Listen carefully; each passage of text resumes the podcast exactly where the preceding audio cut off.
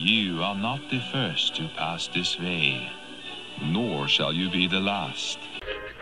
And I can assure you that all time loaders have been securely locked on those coordinates. That's right. See? Securely locked.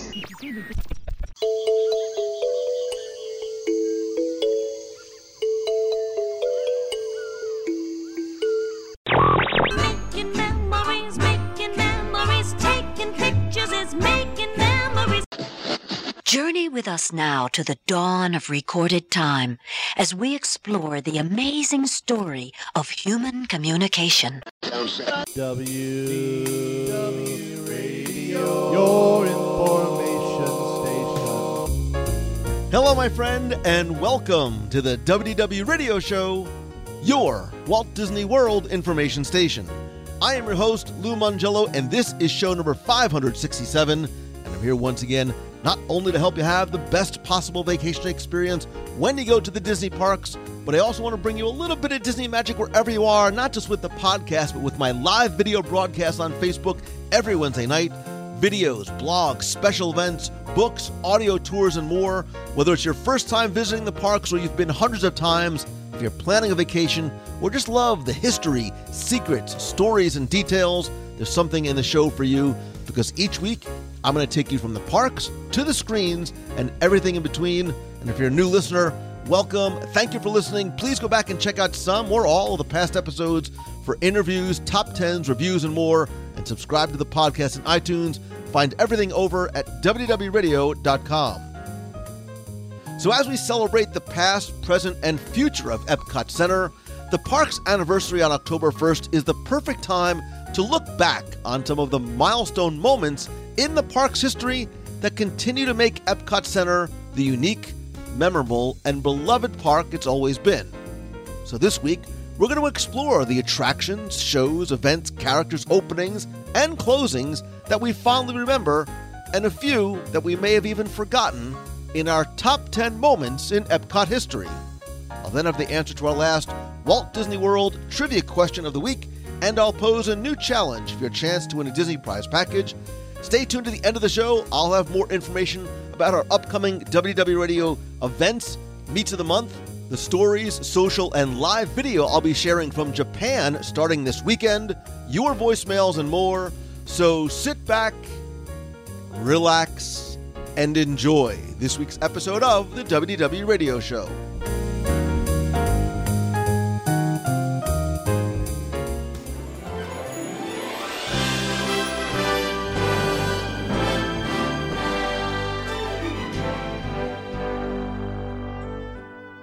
As we celebrate the future hand in hand and the anniversary of Epcot Center, which is what I'm always going to call it, I thought it would be fun not to just think about what's coming, but to look back on some of the milestone moments that made Epcot Center the unique, memorable, and beloved park it has always been.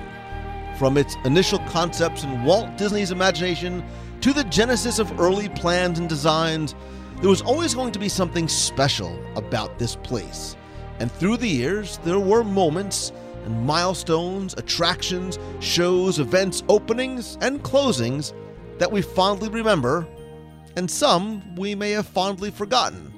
So this week, in celebration of the dream that became the park, we are going to look at our top 10 moments in Epcot Center history. And it might be anything from the opening of a new attraction to the closing of one, a character, a show, a special event, celebrity narrator, or Tim Foster's first ride on El Rio del Tiempo. And speaking of little Timmy Foster, it wouldn't be a top 10 without Tim Foster. So joining me from the celebrationspress.com headquarters in beautiful rural Pennsylvania, little Timmy Foster. Rural Pennsylvania. I have no clue where you live. So You've never been to my house. you know, you've never invited me, and it's probably a good thing that I. I'll. You know what? I have Yeah. visions in my mind's eye of what your house looks like. It's part Willy Wonka's factory. It's part creepy dungeon. I'm not going to go into the details of what I envision your house looking like uh, because we don't do video when we do these calls. No, no, but you're not wrong. I'll just say that. So but no. All right, so let's. I, I really want to get right into this because obviously I am all about the Epcot feels as we've just celebrated the anniversary. And that's sort of what got me thinking, especially with the outpouring of emotion, both in terms of, of sadness to see things like Illuminations go, in joy of in seeing and hearing some of the familiar songs that we grew up with from Epcot Center in the Epcot Forever show.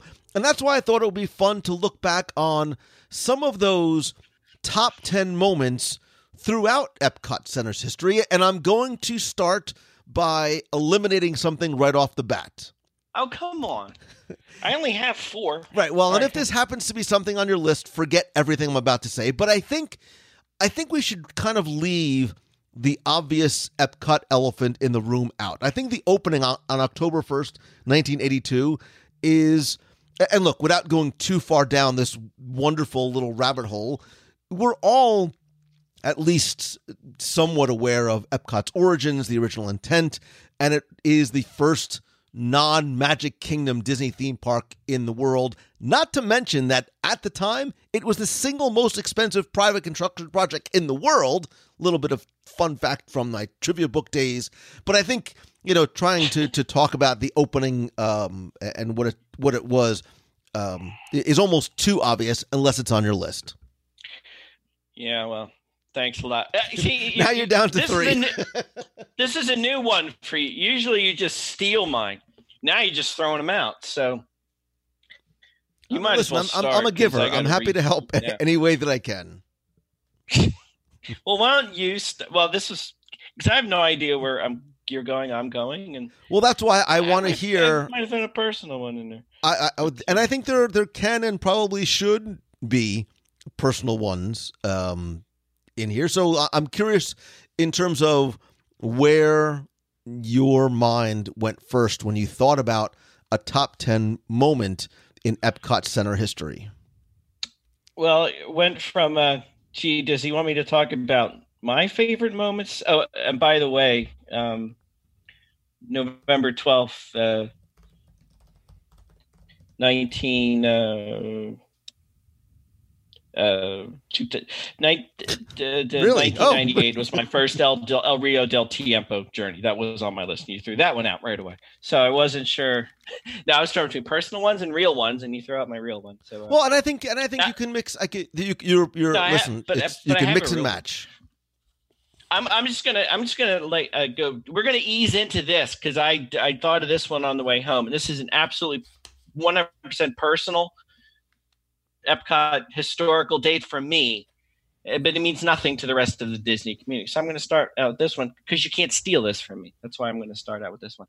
August 11th, 2004, an historic day in the Foster family in the daddy daughter evolution of our Disney love was the day that my daughter bought her kimono at the Mitsukoshi department store. And the only reason I know this is because I found a picture of it and I found the date that I took it.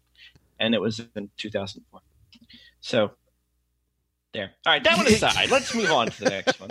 Um, all right, see, I'm going to trample all over your rule That's fine. and I wasn't gonna I wasn't gonna go for the opening date, but I was trying to. I got the Crack Celebrations research team together, cats, and we were trying to figure out like the genesis of the idea of Epcot, which goes way, way, way back, well before, obviously, way before 1982, way before Walt Disney World was even built and so forth. And uh, the the earliest I found, which I thought was kind of cool, and it was kind of a vid- was going all the way back to 1948 when uh, Walt Disney was riding on a train from Chicago's railroad fair because you know Walt loves his railroads and his trains and so forth.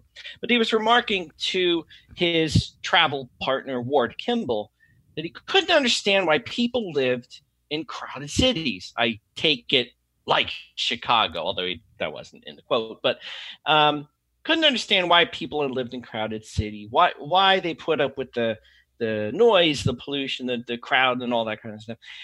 And as best I could find, that's that's probably the earliest genesis I could find of the seeds of a city of the future being planted in Walt Disney's mind. And of course, he would go on to expand on that and keep focusing on it as uh, you know, Tomorrowland was being built in Disneyland.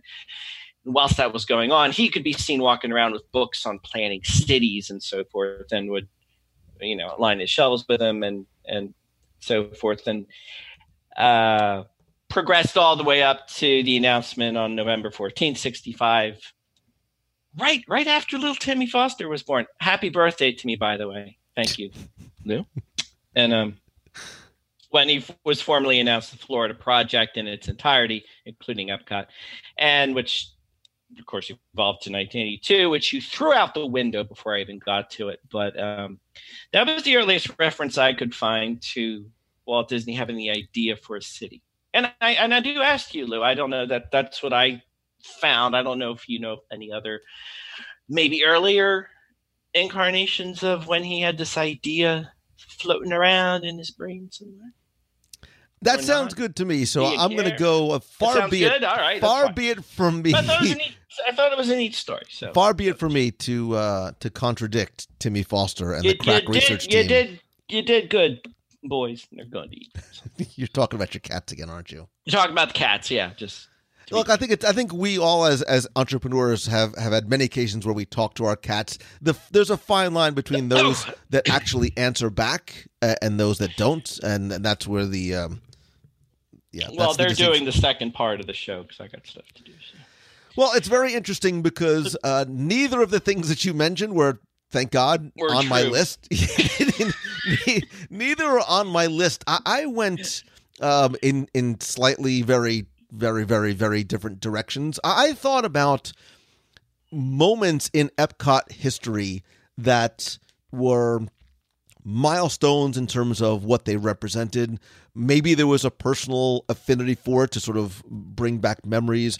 Uh, maybe it was something that had opened or that had closed, and or, or maybe just something that was interesting and funny. Because I think Epcot, uh, uh, really when it opened, the quote unquote most serious, right, of, of all the parks and the lands. I mean, there was a serious message, there was serious technology, there was serious, obviously, investment, but there were a lot of very fun and funny and interesting. I mean, we, look, we can do top 10 funny, we, top 10 weird things to ever uh, show up in Epcot, and some of those things will actually be on my list because I started walking as I started mentally walking through the years of Epcot. I was like, "Wow, that was a bizarre choice," and I almost put one of them first, but I won't. I'm going to save some of the uh, the the I'm going to steal it from you. I know exactly what you are going to what you're going to steal from me. Okay. Um, Okay.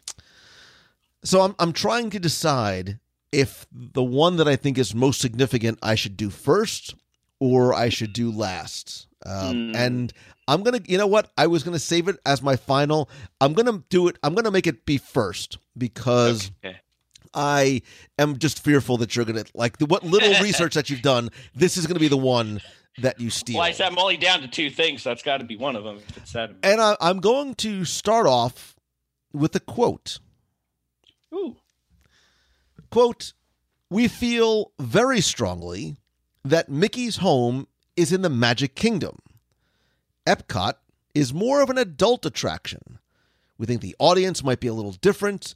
We're going to have characters and merchandise, but not necessarily the ones we've grown up with. Along with Figment, we're going to introduce a product line based on the Sperry Rand robot, review leader Smart One, and the quote from Paul Bello, who was the director of merchandise at Epcot Center, um, uh, continued on. But the point of that quote was, as I'm sure you are well aware, when Epcot Center first opened, there was not just one, but many Disney characters that were, that were glaringly absent, including, and most notably, Mickey Mouse.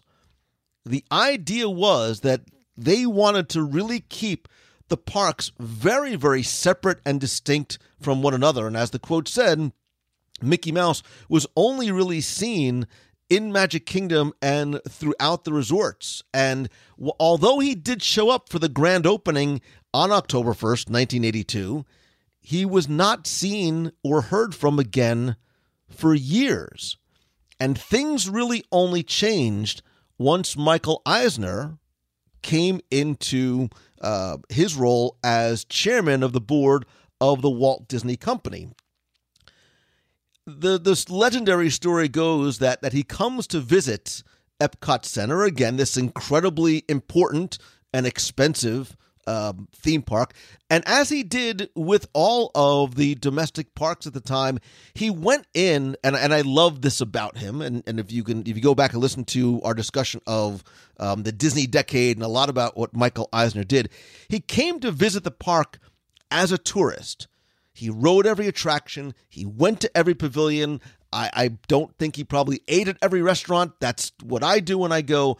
But he goes into places like Communicore and the Centorium, which you may or may not hear again on the list, which was the largest store, not just in Epcot, but in Walt Disney World. And among other things that he wasn't happy about, he was not thrilled about the um the, the not just the selection of the merchandise, but I think the quality of it as well. And the first thing that he noted was that there wasn't enough stuff for kids, right? You know, again, this is Walt Disney World. There was he understood having the merchandise that was tied to this idea of edutainment and talked to some of the designers and said, look, you know, the pavilions here don't necessarily lend themselves to coming up with whimsical, fun plushes, etc., because everything's pretty education oriented. And from that, he's like, well, wait a minute. You know, where's Mickey? Where's Goofy? Where are where are where's our core characters? And they said, no, no, no, Michael. The Mickey and his friends, they don't belong here. They belong in the Magic Kingdom. And he says, I say nay, nay. Um, so the, the the philosophy Wrong, changes sir. very very quickly. Um, and uh, some of my favorite pictures of the Fab Five are seeing them in Epcot Center in their. Do you remember their silver spacesuits with the rainbows on them? Very shiny. Very. I don't know why they were wearing spacesuits, but whatever. But instantly, um, we saw a lot of that merchandise uh, being created specifically for Epcot with those um, costumes. So you weren't just seeing Figment, um, who when the when the attraction opened later, and yes, you're going to hear about Figment later on as well. You started to see um, Mickey and the Fab Five and other Disney characters um, throughout uh, Epcot Center, not just in Future World, even, but even uh, going into World Showcase as well. And I think it's it's a very uh, Tim. I think this is a huge turning point moment for Epcot Center because you know what if dot dot dot what if Michael Eisner never became CEO? What if that philosophy never changed? Just how different the park might have been. How would the guest response have been to going into this Disney theme park without anything Disney in there? Yes, you know, Figment was there and Dreamfinder were there, and they have remained sort of for the most part, save for a few gaps here and there. Um, the only sort of uh, characters created for that park that have remained.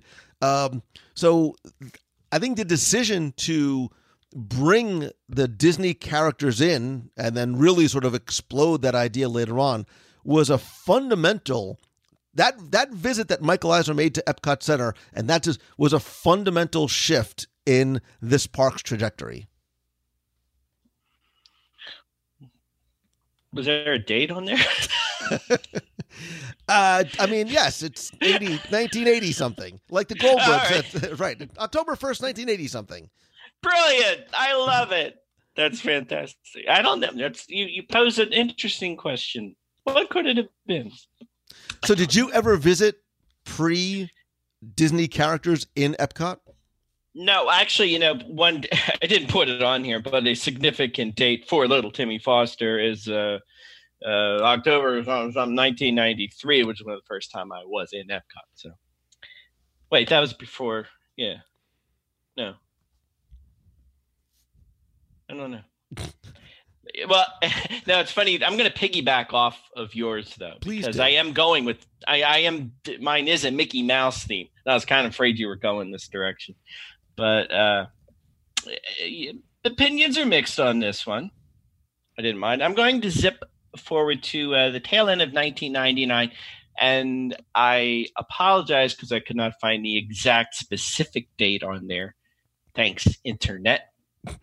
But uh, 19 late 1999 saw the debut. Speaking of our favorite mouse, of uh, the tallest attraction or tallest uh, theme park structure ever in Walt Disney World that wasn't tethered to the ground by tether.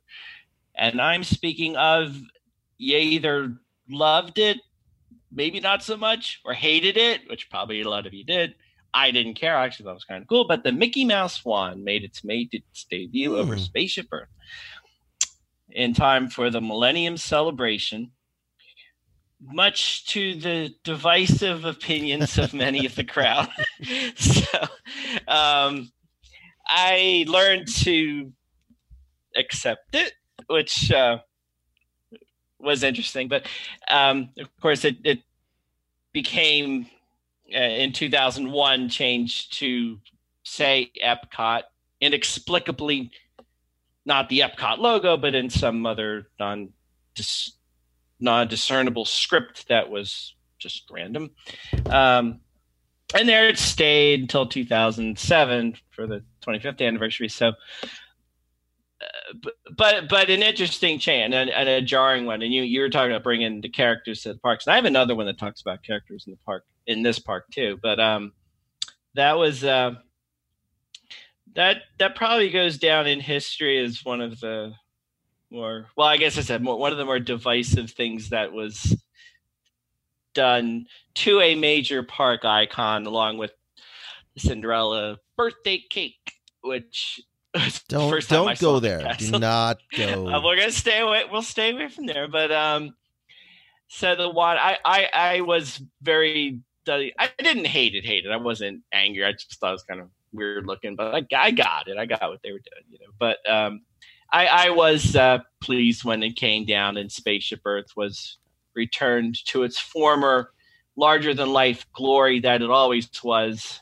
Is it, it kind of got second billing to the wand in the hand after that went up, you know. But now, now it's you know at, as of 2007, it's back in its um, big, uh, as I said, larger than life appearance. And I do remember um, the fir- first time I went to Disney uh, in '93 excepting when I went when I was very little and I don't remember. But I, I do remember when we were driving into the park on the bus, we were coming around the Swan Dolphin that direction, and Spaceship Earth was the first thing I saw from the park um, before the Magic Kingdom, before the castle, anything. Since we went back there and I saw it, I knew it existed but never saw it, and it was jaw dropping, awe inspiring, every adjective you could think of, and um, still moves me to this day. And uh, I kind of like it better without the wand, but there you go. So here's a trivia question for you.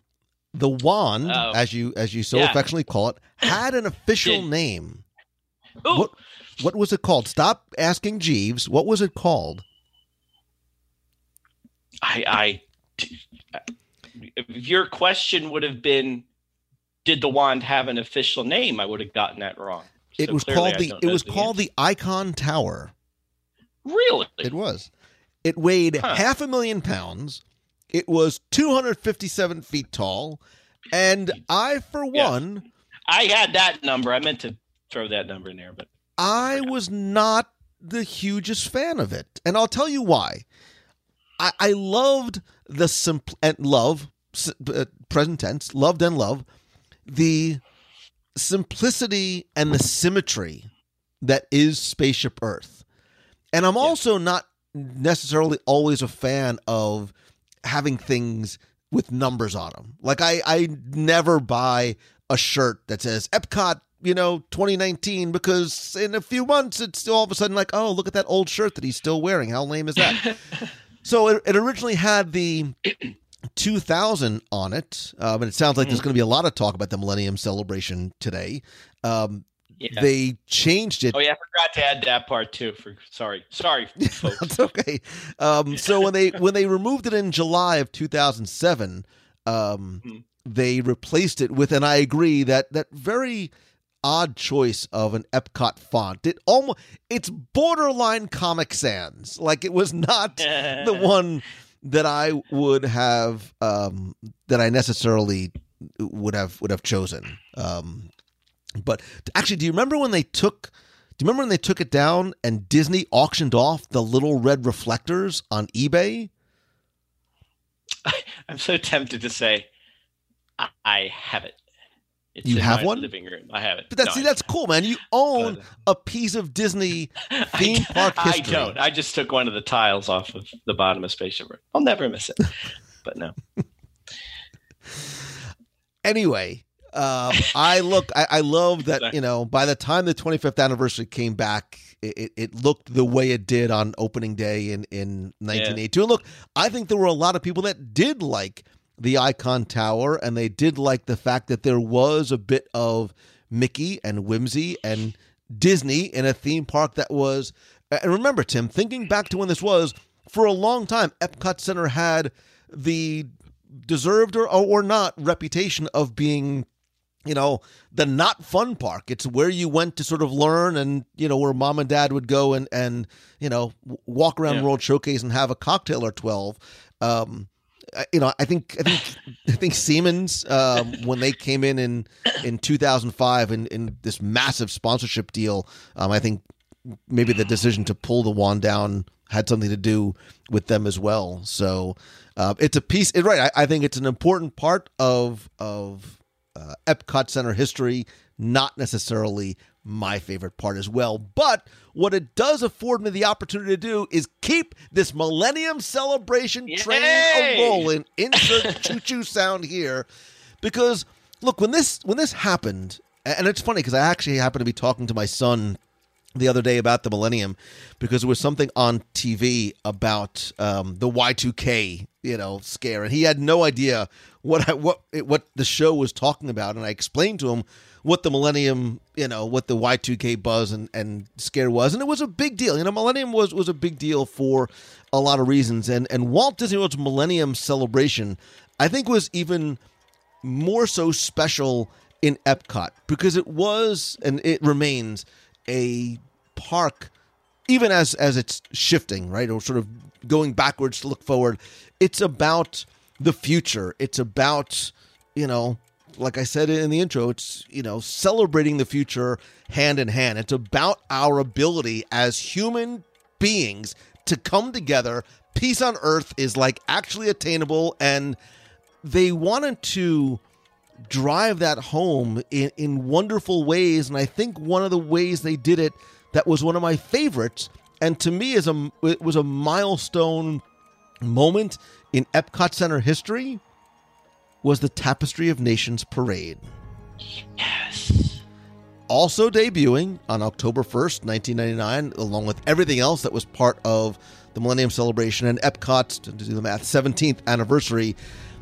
It was I think not only this, not only really the first parade in Epcot. This, there was a very short-lived World Showcase parade. We'll get to that later on, but this one was created specifically for this Millennium Celebration, which, as you know, in Disney World is never 12 months. This one was 15, and it was huge. Right, there was 150 plus performers and giant puppets and the whole mission was to sort of celebrate humanity and, and this human spirit and was in development for like three years. I mean, this was one that was not sort of brought together very, very quickly. This is one that there was it was very intentional and very well thought out. This idea in terms of of this message of we making peace with our neighbor sitting next to us on the parade route, our neighbor next door at home, and our neighbors across the planet came across in such a beautiful way through the puppetry. The score is just phenomenal. It's one of the few things, like, I don't have a lot of music on my iPhone. This is one of the parades that I have. Our millennium drums, the heartbeat of the human spirit, now call the nations of the world together. The human spirit cannot stop, will not stop. It is the spark that lights the flame of life that lives forever. Rejoice! Tapestry of magic. Endless possibilities await. Behold the Great Millennium Walk. It was beautiful to watch. It was incredibly um, uh, tranquil. Um, I remember how interactive it was in terms of with some of the younger guests, and, I, and we've talked about this on past shows about the Sage of Time being this representative piece, and the bird people, um, and the incredible costumes, um, which need to sort of be called out because Michael Curry, who also helped design the costumes, if you've ever seen Lion King on Broadway, he's also done Finding Nemo and Frozen and things like that. Um, obviously, remarkably talented, but this parade, Tim, was so different than any of the other parades we as guests had ever seen in this park or even Magic Kingdom. It was unique um, in in every stretch of the word, um, and I think the the way that we use the word interactive and, and experiences all the time. This parade was more than just something that passed in front of you. Uh, it, it stopped along the route and they, they interacted with you and even the, the kinetic elements that were part of this were not only so incredibly captivating to those of us standing and, and following along and interacting on the World Showcase Promenade.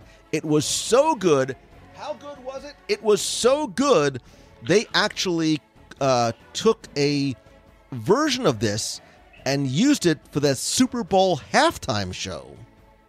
Do you remember that? In, I want to say it The was one, the one we won. no, no, you guys, it, no. This was the. It, it was. Don't go. I don't get. It was the Rams and the the Titans. Remember the last play when they he stopped the Titan like I was snowbound in a hotel and um, but and again showing how different. real.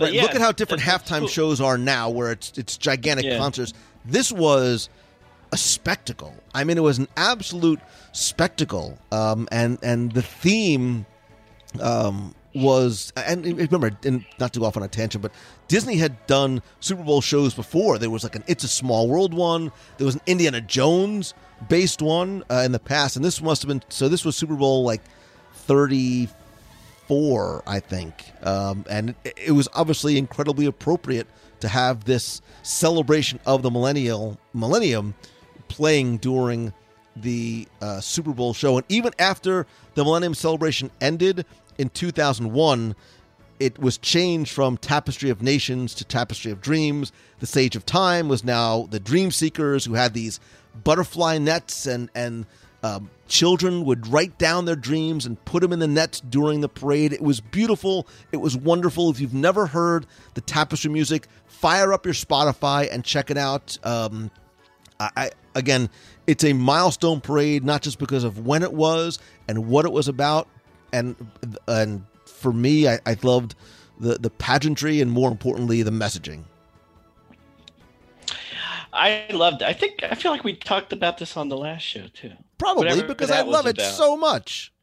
I love it too, and uh, I know we've talked about this. and I won't get into this too deep. The notion of of uh, uh, like a significant time in Epcot, if it's personal, is different for everybody. Like, like right when you were talking to me, that that's my significant earliest memories of Epcot, and and I remember my daughter. I guess she would have been five or six or seven, sitting and because when we went to Epcot the first time, this this was how it was. So we, my first experience of Epcot was Tapestry of Nations, and that that was just there. And I remember her interacting with the the characters in the parade as they came by, seeing all the children interacting, and then hearing, and I would my I would my tears would well up when I would hear the great who's the greatest dreamer of all, Lou? Who's the greatest dreamer of them all? Tim Foster? Is this a trick? que- I feel like this is a trick question. No, it's not a trick question. It's not a trick question. Ruth Buzzi. Ruth Buzzi, yeah. So I, I would cry whenever that part would come up, and um, and I know for you, and I feel like you're going to get to it, but uh, the earliest days of Epcot are like are going to be more your you know your warmest fondest fondest nostalgic memories but those are mine tapestry of nations and dreams because when you said that my mind instantly went back to that time so yeah boy that that was a long way for nothing but thanks for coming along for the ride but no, uh, let's see is it my turn now It is your Um, turn. i'm gonna i'm gonna i, I, I, gave you a lot of time once. to, to Google something. I did. I came up with this one. Um, I, uh, I, man, Google, do me good on this one. So, you, we're talking about characters, and I had a character themed one too, so I'll stick with that. So, um, uh, this is so- sort of a tough one to peg down. Not not in finding the date, but finding which date you wanted to go with. Um, I had a couple, and I'm going to go with April 6, 2007. Um, that being the day in World Showcase that the Grand Fiesta Tour made its debut. And say, uh, save for an odd appearance here and there, uh, to this to this uh, podcaster's knowledge, that may that was the debut of a Disney character officially into an attraction at World Showcase, as as as opposed to El Rio del Tiempo, which had changed, Maelstrom, the movies, and so forth. So um, now, of course, you have Frozen right next door and uh, Ratatouille coming to France, et cetera, et cetera. But um, I know, uh, I think we've talked about this. I'm sure you have talked about this many times. Um, the just the concept of having Disney characters in Epcot and specifically World Showcase. And actually, I do remember us talking about this uh, extensively. Uh, the pros and cons of that, whether it's it's good because it's you're in Disney and why not? It's Donald Duck, and even though what he has to do with Mexico is beyond me, except except for the three caballeros, that makes sense. But um, versus the notion of we're in World Showcase to be celebrating the cultures of different nations around the world and kind of Disneyfying them.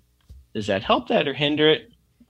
It's an open question, open for debate. I happen to like it. I enjoy it when they're there. Um, I, I do know.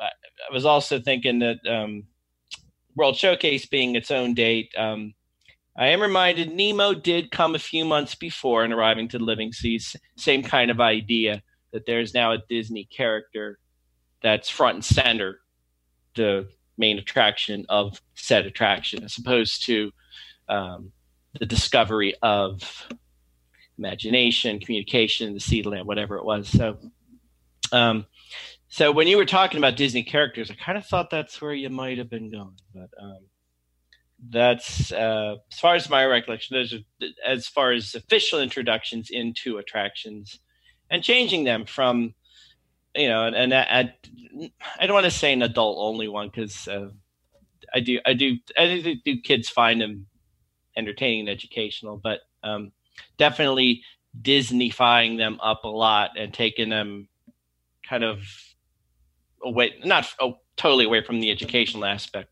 but kind of mixing in more of the Disney magic. Is good thing, bad thing, great thing? I don't know. It's up to you to decide.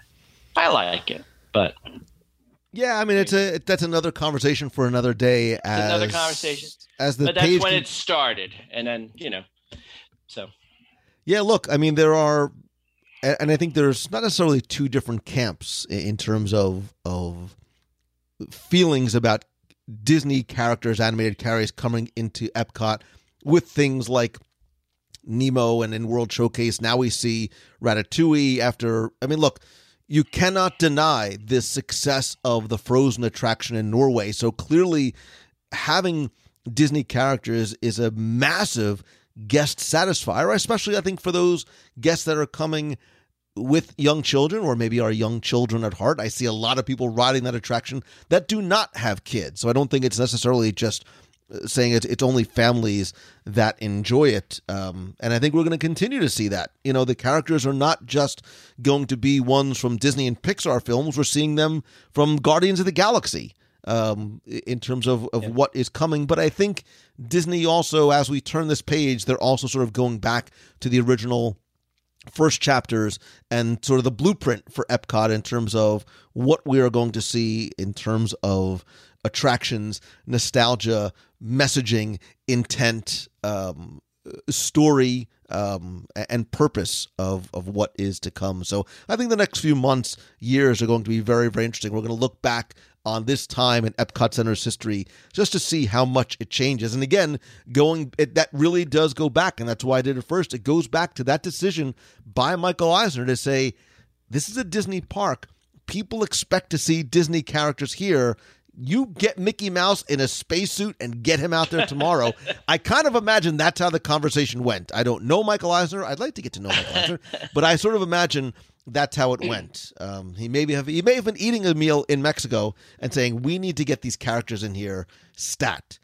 That too, Timmy Foster will is a nice segue to the next milestone moment in Epcot Center history that's on my list list because you see my friends, the computer makes life easier. It saves me time and headaches too. He sorts things out, analyzes in a shake. My enormous, I'm so tempted to sing. My enormous problem to him's a Do piece it, of cake. it, He's got a great do big it. Memory. people- Like, oh, I'm going to get into my really bad, like Dick Van Dyke English impression. Utilizes knowledge without end. That's why I'm a rooter for me computer. Everybody needs a friend. I get you, Ken Jennings and Sherman Brothers, because when I was a kid, my only friend was the computer. It's why I never dated. I'm sharing way too much personal information. However, I am obviously talking about stop. Make it stop. Come on, man. The Astuter Computer Revue is without a doubt a milestone in Epcot Center history, not just because it has the distinction of being the first original Epcot Center attraction to close, because it lasted just over a year. Rest in peace, Ken Jennings. Uh, there's not a lot that's known about this attraction. And you may have a love laugh relationship with it, but so much so, Tim, that for a long time, there wasn't even any video of it. Remember, this is 1982. Not hmm. everybody was walking around. Well, nobody was walking around with a cell phone in their pocket unless they were a time traveler. Nobody was walking around with a video camera in their pocket or even necessarily one on their shoulder. So there wasn't a lot of video that was taken of this location. And it's funny because I still get emails all the time from people like, I have this weird memory of going up to this lounge on the second floor, or my dad worked for Sperry Univac Computers. And we went into this room and looked down on these like giant bank. Your memories are absolutely true because the Epcot Computer Central was sponsored by Sperry, which later became Unisys, like way back in the computer days, and was home to the Astuter Computer Revue, who starred Ken Jennings, who sang it. Now, you might actually know the name Ken Jennings. Um, he was an actor. He was in Sweeney Todd, the Demon Barber of Fleet Street. Um, he actually received like an uh, um, I don't know if he received a, like a Tony or something. I mean, he he did a lot of of Broadway and off Broadway shows, um, but he was in this show where he was, as we all do, sing and dance about computer systems, specifically the ones that ran Epcot. Um, and yes, your phone probably has more, probably almost undoubtedly has more computing power than the monolithic machines that were in that room, but it was located in Communicore East and it was on a second floor theater, right? So, again, something incredibly unique about this attraction. And it overlooked a room where some of the park's computers were housed. This was not a stage, this was not a set, it was not a screen. The real working, gigantic computers which didn't look like computers. They just looked like these giant, you know, tan boxes that were just lined up in rows. And sort of, you really, I have to pull a Tim and go with me here. So what happened was Oh. Ken Ken Jennings, I'll pay you your nickel royalty. Ken Jennings was transported from the the UK pavilion in World Showcase, where he was performing in the pub with a monkey. I'm not kidding. He was transported into. Listen, it gets weirder. He was uh, transported into that room and shrunk mm. down. And what else do you do when you leave your monkey behind? You're shrunk down and you enter a computer room. You sing the computer song written by, yes, the Sherman Brothers. And they almost used it. it they used an effect that was very similar to Pepper's Ghost that you see like in the Haunted Mansion, where they projected an image of Ken onto the glass and it made it look like he was really teeny tiny and walking on top of the computers. And like I said, it was a Sherman Brothers song, uh, which you know may or might. I, I, think when I I think when I interviewed Richard like years ago, I think we talked about this um, as well. But I remember um, when I interviewed George McGinnis. God, this goes back like literally ten years. He explained um, how they created and utilized that effect, and and Tom Fitzgerald, I know was uh, involved with the effect creation as well, which sort of which, which took place outside the, the the the view of guests. There was also Tim. Here's a trivia question for you. During the course of the show and the one that would follow it after, there was an mm-hmm. audio animatronics figure that talked about how audio animatronics were programmed. That was from another Epcot Center attraction for for dinner at the restaurant of your choice in Walt Disney World, as long as it's under ten bucks. What audio animatronics figure was in the Astuter Computer Revue? Four. Wait, was this was this a Three. figure that was in another attraction? Or This figure, this character was lo- was was fe- featured featured in another Epcot Center attraction at the same time, but was in this show to demonstrate how audio animatronic figures were programmed. The Butler from Horizon. You're so close because it's not Oh. even close at all. It was oh. Mr. Eggz from Kitchen Kabaret. That's made up. It's not made up. It's true. I tell you. I true. still want my dinner. I'll listen. I'm always down for dinner. You know that. I know. Um, so again, we can. I, I I would love to sort of really you know go deep into this, but um, it's it's it's I lo- I still love this song, right?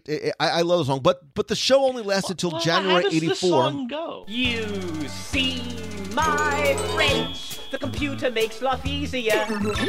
Saves me time and headaches too. He sorts things out, analyzes in a shake.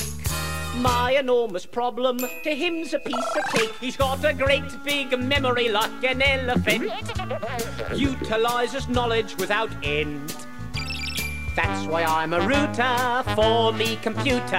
Everybody needs a friend. What? I don't, I don't I'll sing it. I'll sing it to you after I stop recording. Got it. No, but no, no. when it closed in January, People, people, I tried. I tried to do it. when it closed, I almost started. I think I almost sang like a bar when I was saying the lines. However, because you know, get I know. all right here for dinner anywhere you want and seventeen dollars. When the show reopened and was renamed Backstage Magic, Ken Jennings, not the guy from Jeopardy, but this Ken Jennings, was replaced by a female hostess. What was her name? Um, uh, uh, uh, it was um, uh, um, hold Yes, on. It was. Uh, it's Julie. Come on, come on, Google. It's come on, Julie. Google. And uh, she had a little sidekick by the name of IO, I slash O for input output. Slightly different version of the Did show. Did you say it and I and I walked over you? You still? It's called IO. IO. Then her little companion was IO for input output. Oh, I thought you meant like Beatrice Arthur or something. No. what? So I don't. know. I Anyway. thought you meant a real person. it lasted. Um, it lasted until I think late, late ninety two, late uh, ninety three. But look, it they were they kept on thinking about um, updating the show and and trying to look. This is a problem with Epcot, with Tomorrowland, with everything else. The, the future's a moving target, right? And it's something they learned very early on. And, and you cannot have a presentation about computers when computers are changing and were changing so rapidly. You know, by the time they wanted to um, uh, redo the show, the mainframes that were in there were probably no longer the mainframes that they were using. Plus, personal computers were now appearing on the desktop desktops of the guests at home. So for them, there was a monstrous disconnect between the computers that ran things, and now the computer that they had in in um, their home. So the show, you know, did not necessarily make sense anymore um, as computers got got so much smaller. So um, that's why I, I listen. I I love this. Uh, I love the attraction. Um, it, I, I thought it was I thought it was super. Again, as a as a computer nerd, I totally dug it. Um, it was weird and it was wacky, and I'm telling you, go to Spotify, get Spotify Premium. I wish. Oh, I should have an affiliate link. I'm only kidding. You should go to Spotify and listen to the computer song. I'm going on Spotify Go to right the now. computer. It's called the Computer Song by Richard and Robert Sherman from 1982. Wait, keep. I want to find it. And Keep that's talking. why why I'm a you, why don't you, why don't you sing a little bit of this song? I, if you keep giving me time, I'm, I'm going to give you're going to give me enough rope to hang myself. So What's it called? The computer. the computer song. By Richard and Robert Sherman. Don't hug me. I'm no, it's not. You're I don't know what you're looking at, but you need to go next. Go ahead. What's your next one on your list? No computer song on Spotify. It's there. I'll I'll send it to you. All right. Um, I want to. Uh, you were so close to breaking out in song, and you know the people want this. Trust me. I get I screamed at in know nobody wants this. No, they want it, and uh, if you're not going to give us that, I'm going to push you into doing something else. So I'm making this one my next one on my list, and it's uh, sort of it's it's a sort of a personal one, but sort of a general one too. You'll get the drift as I mentioned this. Um, December, I'm going to say it's the sixth, December sixth, two thousand seven, is where we're going, Lou Mongello. Well, I don't know if you were with me. I don't think you were, because I remember walking around by myself, pretty sure.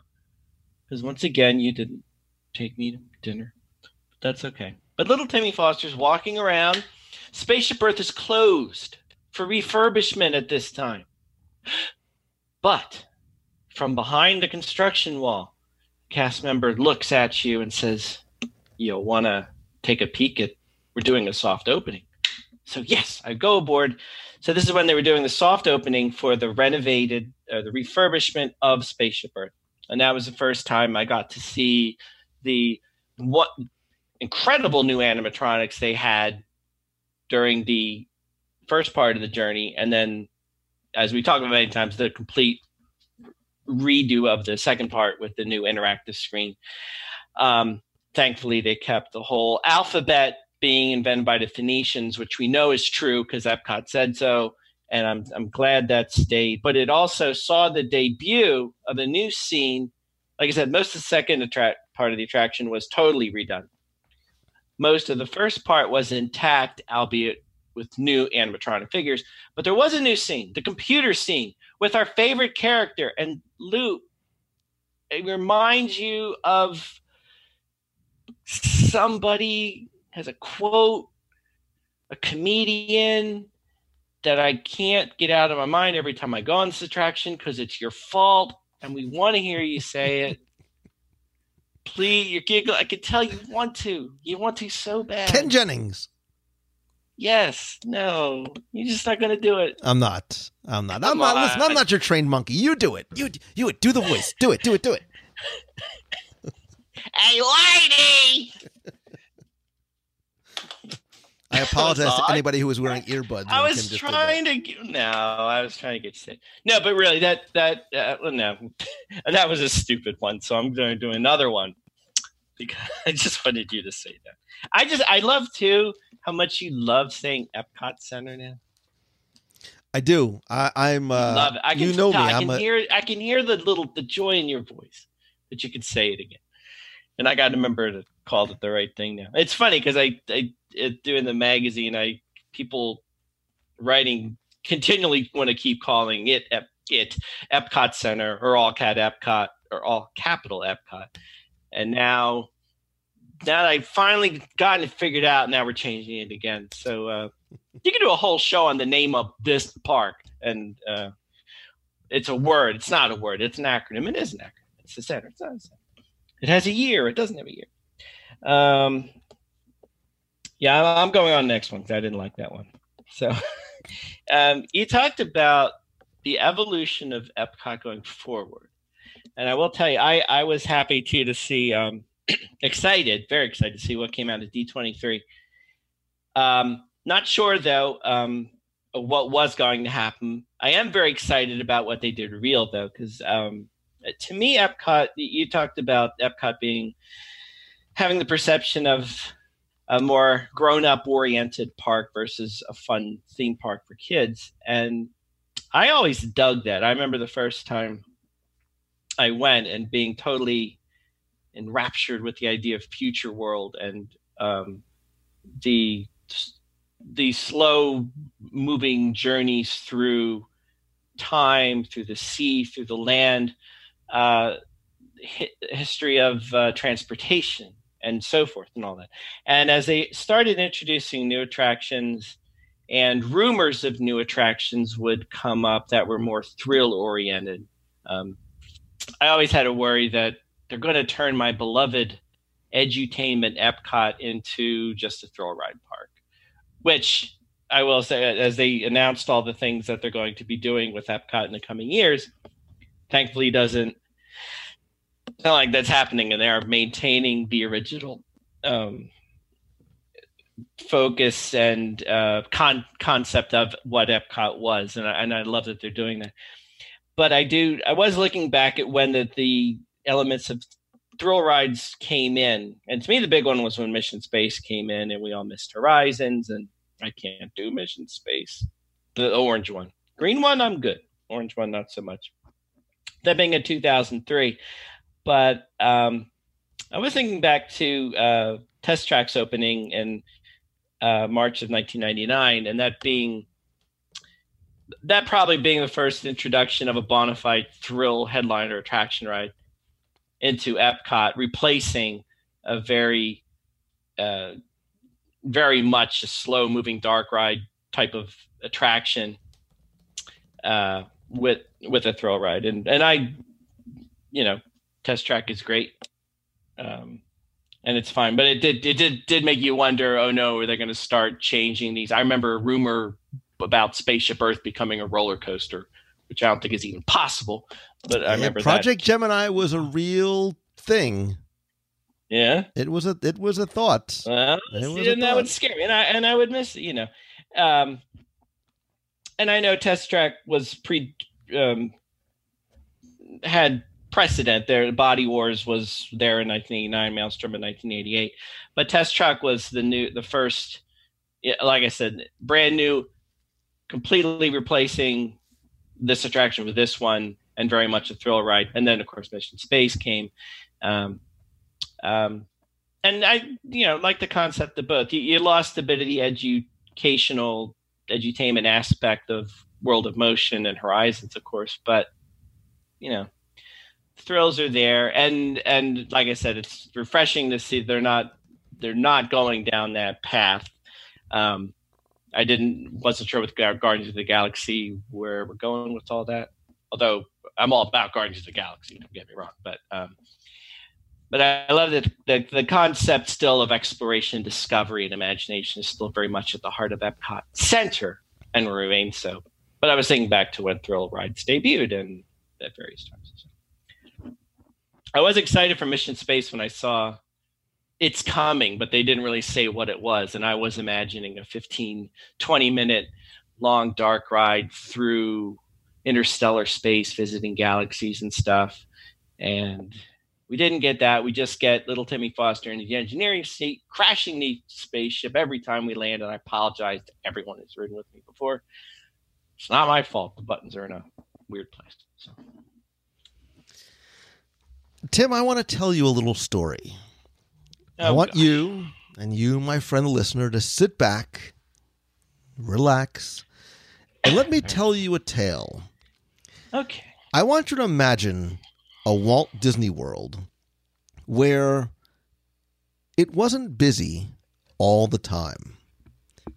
In oh, fact, in fact, Disney may have even struggled to attract guests to the parks during certain times of year.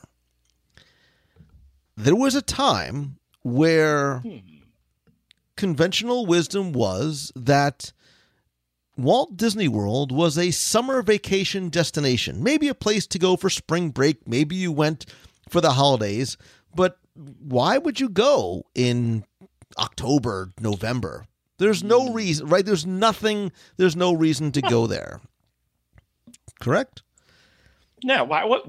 Who in their right mind would go in October? And I've said this just- in the past. Silly talk. The the the good old days, sometimes in some respects, where you could go to the parks and there literally be no one there. And I keep telling the same story because it's true of me standing in Liberty Square and looking down to front. I'm sorry, I was standing in Frontier looking towards Liberty Square, and there was one other person in the frame of my shot.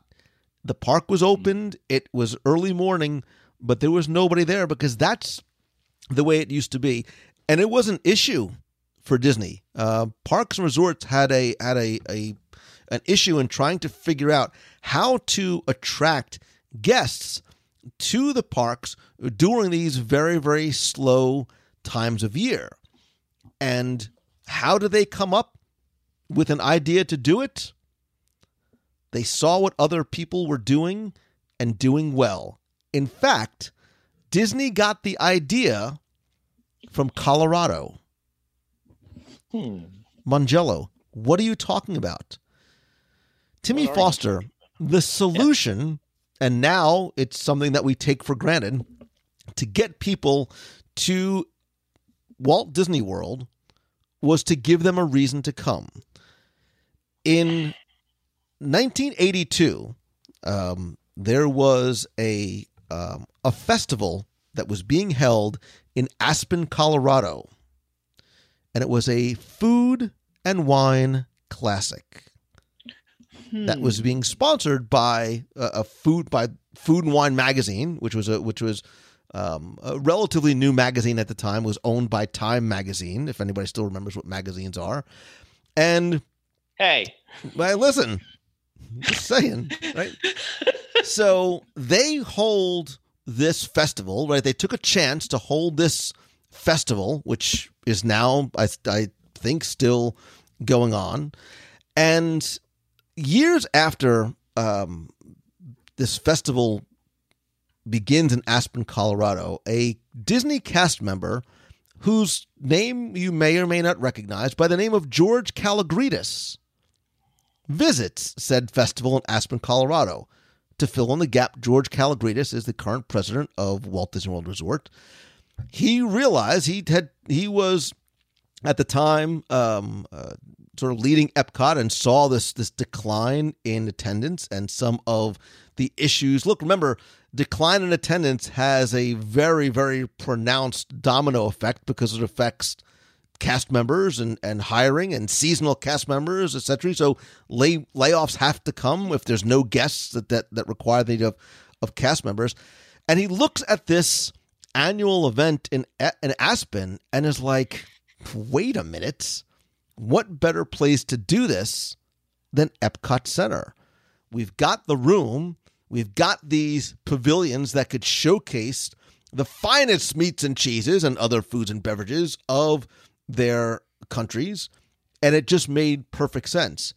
He also noticed that locally here in Central Florida, there was um, what was something called the Vintage Grand Tasting at the Walt Disney World Village, which is now the Hilton Orlando in Lake Buena Vista. And they had seminars and wine tastings and dinners and a dance and this like huge event, really sort of focused on the wine portion of food and wine.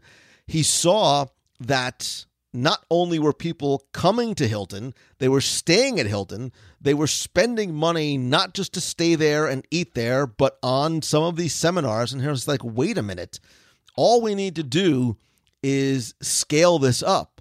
And so the very first Epcot International Food and Wine Festival was born.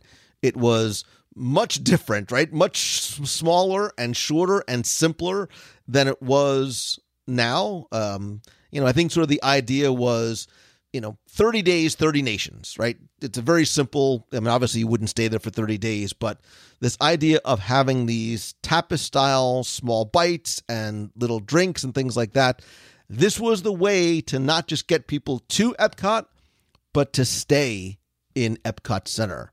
Um, they wanted to attract not just regular guests, but more importantly, a new audience of food lovers who probably might not have gone to Disney otherwise, right? There's Disney's always had this misperception of being hot dogs and chicken nuggets, which by the way, I love the hot dogs and chicken nuggets. However, they figure if we attract the foodies and the wine connoisseurs and we do some of these exhibits and events, wait a minute, why don't we get some celebrity chefs to come in as well? Right? Yahtzee. It makes totally sense. to like Rick Bayless and Bobby Flay and you know Robert Irvine. I mean, some of the other ones that they've had through the years to come in, it becomes you know it uh, again without going into the the long history of it, but um, they tried the festival for a couple of years. They see it does well. They saw that there was still some attendance issues. Wait a minute. How do we? What do we do now? Let's bring in a little bit of an entertainment aspect to the festival as well. There is the birth of the Eat to the Beat concert series, which is really now just a staple of the festival. And I think for some people, the attractor to the festival as well. Uh, obviously, again, I didn't mean to sort of go ramble on it. The Food and Wine Festival ends up giving birth to the Flower and Garden Festival not long thereafter. Festival of the Arts. I mean, it, it's Epcot is Festival Central, which I love. I mean, I, I can almost sort of envision a festival going on, you know, almost all year long because that's sort of the way um, it is. It, so it went from what was, you know, I think the first one was five weeks. Oh, wait. Here's your boathouse dinner question. What? Who was the first I festival? haven't won. I haven't gotten close yet. Whatever. Who was who was the first Flower and Garden Festival sponsored by? Yes, Better Homes and Gardens. You Well, I- are come on. brilliant, brilliant. So, so okay, so that's a very, very, very long-winded way. You can see I get excited when I talk about food and wine. you can see um, the Epcot International Food and Wine Festival, and thank you, George Kalogridis, right? Because this wouldn't have happened. I mean, it is no longer just it's it's not a a um, it's not an add-on experience. It's not something you can do while you're here. It's the reason why people go and they stay and they eat and for some reason even run. I mean, this is now probably arguably one of the biggest non-holiday specific attractors to the park. So without a doubt, milestone. But I remember you and I sitting outside the Boulangerie Patisserie, Oh. lamenting the fact that it's crowded and it's only 10 o'clock. Do you know that Julia Child? Do you know so, that you Julia? know. remember What? Julia Child? Maybe you might be too young. Remember I Julia Child? I- Ah, thank you. Thank you for that. I almost just Yeah, did my young. Julia Child remember. impression, which is probably worse than my my Jerry Lewis impression. Come on. I'm, no, because I'm going to do a Do really your, bad, do your, high do your pitched. Dan Aykroyd impression of Julia. That's what I was thinking. He stuffs the least- giblets into the chicken rice. if you've you never go. seen it, That's- Google that's- the video of that's- Dan Aykroyd on Saturday Night Live uh, doing his Julia Child impression. It's hysterical, and I'm old. Sorry. What are you guys talking about? Wait, was there more to that, or is that There is, but I'll stop now because my bad Dan Aykroyd Julia Child impression is probably Uh, a good enough place as I need to stop. I really didn't. I think you kind of got all. But didn't we do like twelve by now? Uh, I think Are we've we only done? done three. I think we've only done No, three. we didn't. Yeah, I no, I I did five. You know, one I had left was Lou for the privilege of buying me dinner at a restaurant I choose. Yes, ma'am. What is the significance of five five oh five? May 5th, 2005, Which is the f- opening day of Soarin'. which is also Uh, our anniversary? right. wait. I just going for your flight number of Soarin'. But Oh, sorry. I I thought it was some like sort- anniversary. That's Are you all. done? So you have nothing left? Wait, let me see. Mickey Wand, you clobbered that one. You yelled at me about this one. You laughed at that one. I did. I the only other one I had. This is silly. June third, nineteen eighty-eight. Our anniversary? Mm, no, and thanks for remembering. I have no idea. I'm not getting anything for you. No, the only one I had left, uh, uh, rather sort of significant, June 3rd, 1988, was the grand opening of the Norway Pavilion, thus completing all the openings of the pavilions of World Showcase. Followed soon thereafter by the opening of Maelstrom on July 5th. And that has, curiously, though, I guess, been the way World Showcase has, World Showcase has stayed country wise, save for uh, the pavilions uh, that would come up in food and wine and so on and so forth. But uh, All right. I, I'm going to guide. I'm going to that that's uh, let yeah, me that's it. let me. Then I will Give me guide a you. quiz. Give me. I want to win something. All right. I will I guide wanna- you I through. a. I will guide you through the rest of my list. Okay. And if the you want, rest. How many do you have? I have more. I love I Oh, love Epcot Center, man. I do. I love Epcot Center. All right, so I'll, I'll pull a Tim Foster and I'll turn it into a oh, quiz. Oh, God. And I'll well, because you've been giving me Okay. January 9th All right, mine. January 9th, 1999. Yeah. Oh wait, I know that. Just stop. Just do you yes or no? Do you know it? Stop it. Stop Googling Epcot January 9th, 1999. Illuminations. No. I'll even I'll I'll bookend it for you. October Okay. 1st, 1983. It is the opening and closing dates of Horizons. Uh, what? Horizons. New Horizons Okay. for you and for me. Yeah. Keep going. I'm going to start singing again. Keep going. But I on. won't. Come on. One, two. Come. Again, I, and I I know in the past. Look, as long as you're doing the Google, look to see when I did my DSI of Horizons like eons ago. Yeah.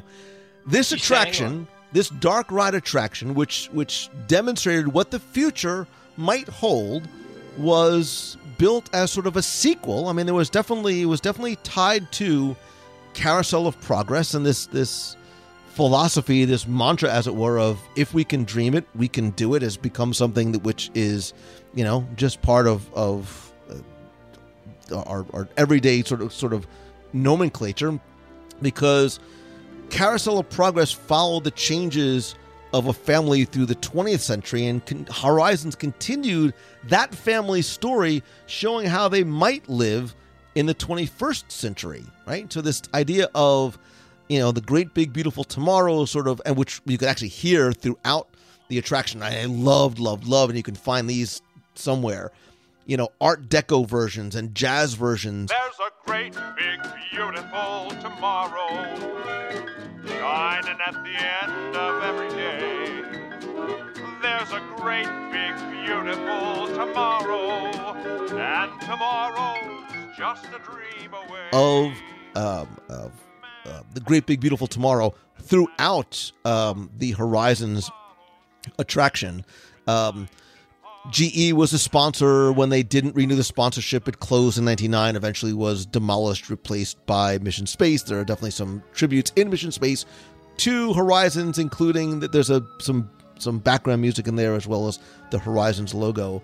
But what I loved about this attraction, and I think why to this day there is um, a, a sentimental attachment to it, is you know if you think about the time frame, Tim, right, the the late '90s. So, and look, I'm a big science fiction fan. Um, and I don't just mean sort of some of the you know Star Trek, Star Wars. I I mean, look, even things like Star Trek. Sometimes the future for humanity was, you know, not necessarily wonderful. There was a lot of apocalyptic type looks and things, and even in the Star Trek future, there were there was difficulty. This, um, this vision of the future, right? Much like the Millennium Celebration and the Tapestry of Nations, and and um, this this wonderful vision of what life was going to be like and how we as guests, you know, could have this choose your adventure moment, right? We had those little like a moment, and I don't mean like the descent of Spaceship Earth when you're sort of going through the cartoon commercial. When you had to choose through space and underwater and deserts and really get a sense of what the real future might be um, was something that was, I think, we look back now with such a fondness for the attraction, but again, I keep calling it it's the ex girlfriend effect, right? When you know something's going to close, you're like, no, no, no, don't go away. I love you so much. That's what happened with Horizons. Horizons was never an incredibly popular in terms of guest attendance attraction until Disney said we're about to close it. And then people are like chaining themselves to the foliage out front. Not that you can chain yourself to foliage, but go with me here. Um, I loved um, what Horizons stood for. I love the ride vehicles. I love the music. I love the the scenes. You can find tons of great videos online for it as well. Um, I'm pretty sure Jeff Lang, I think if you go to jefflangdvd.com, he has a great video tribute to Horizons as well. Um, look, and even today, Tim, there is still this um, incredible sentiment towards that attraction. I mean, go to, to any D23, Destination D, any Disney related event, um, that the, there's always going to be talk of Horizons.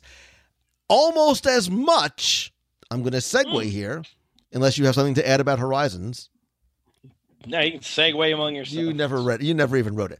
Almost, it was I never heard almost as it. much love of Horizons as there was for the magical world of Barbie show. You know what? Look, I think it's a milestone moment. Li- No, literally, no. Not- You're right. I, gonna, I'm to let you go. I'm just going to say this is hysterical because I mentioned to somebody I was going to do this, and my this this it's pathetic. I, but the person I told did say they brought up at the World of Barbie. You're going to talk about that, right? I said, get out of here. But here you are. here I am talk about, about Barbie. it. When Look- look I at hear it, this. it's Horizons. Tapestry of Nations, Sherman Brothers, and Barbie's Barbie. Barbie and Barbie's birthday party in Epcot 94. They were selling, I'm not going to go too deep into I know we talked about this on, on an earlier show, but this was like, this, if you wanted to scream mid 90s, this is it, man. It's, it's mid 90s, Epcot Center gold. Like, yeah from every just you need to google the video right so so basically barbie was the ambassador of friendship in epcot in 1994 because disney and mattel realized that barbie is sort of this this uh, ambassador of many cultures throughout the years and Mattel had, you know, sponsored things like um, "It's a Small World" and whatnot. So they created this 20 minute show at the America Gardens Theater. They remodeled the theater. Ju- Look, the reason why you have a covered clamshell now at the theater, you can thank Barbie. Right? Thank you, Barbie. You're welcome. So this debuted in Thanksgiving. Um, actually, wait, it debuted. Okay, it debuted on thanks in Thanksgiving 1993. How long before it closed for an update? 94. No, the next day. The There was- next day. It literally showed for one day, and they're like, ah, wait a minute, we need to rewrites. And it's so if you saw the Magical World of Barbie on opening day, you're the only people on the planet that have ever done it because it was a different show the next day. Um, they put video clips from this in the Christmas parade. They were uh, Mattel uh, videos. There was also the Magical World. There was some other like Barbie's birthday party like video. You could, I think, you can still find it online somewhere. Um, I'm, I'm, I, I you, yeah, you need to sort of. You need to you need to see it to believe it. This is, this is awesome. she came in a pink limousine. There were doves. There were pyrotechnics. Uh, there was all kinds of stuff going on with this show. But she had this.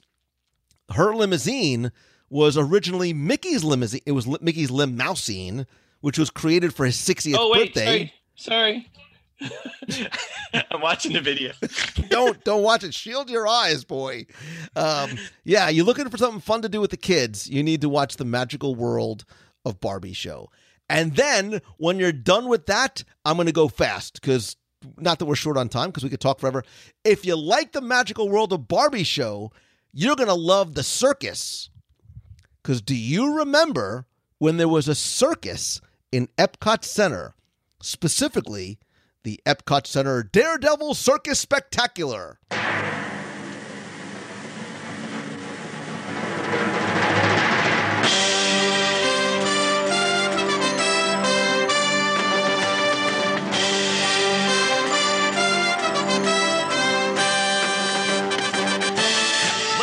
Gentlemen, boys and girls, Walt Disney World proudly presents Epcot's Daredevil Circus Spectacular.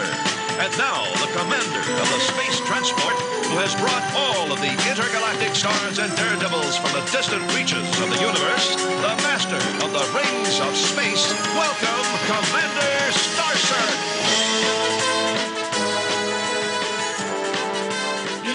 Dun dun dun. It, ran in um, 1987. If you're looking, if you're still looking, it's like I swear I'm not dreaming this. These things actually existed. This was, and I quote, a cosmic thrill show like no other circus in the universe. And they, I think they probably said it in that kind of voice too. That was awesome. Thank you. There were Why, elephant. why are you so There were real elephants in Epcot Center. There were acrobats, motorcyclists, a tightrope walker over like the middle, like by the fountain. There was, and you have to do it with the voice, the Wheel of Destiny. the Like- wheel of Exactly. Are you confused? so are we. So, um, yeah. And so I think my only guess has to be was again maybe this came from an Eisner thing like look we need to lighten the tone of Epcot. We need to attract kids. Hey what do kids like? They like oh they like the circus. Get make me a circus. You're a circus. So um yeah it was um it was very interesting. Uh, again you can probably find some video clips there. And oh, if you're they're out there. and if you think that's going to freak you out, you need to go and look. I'm not kidding. I'm you looking. need to go and find um, the Epcot pageant dolls, right? So these were, I'm trying to figure out how to describe them.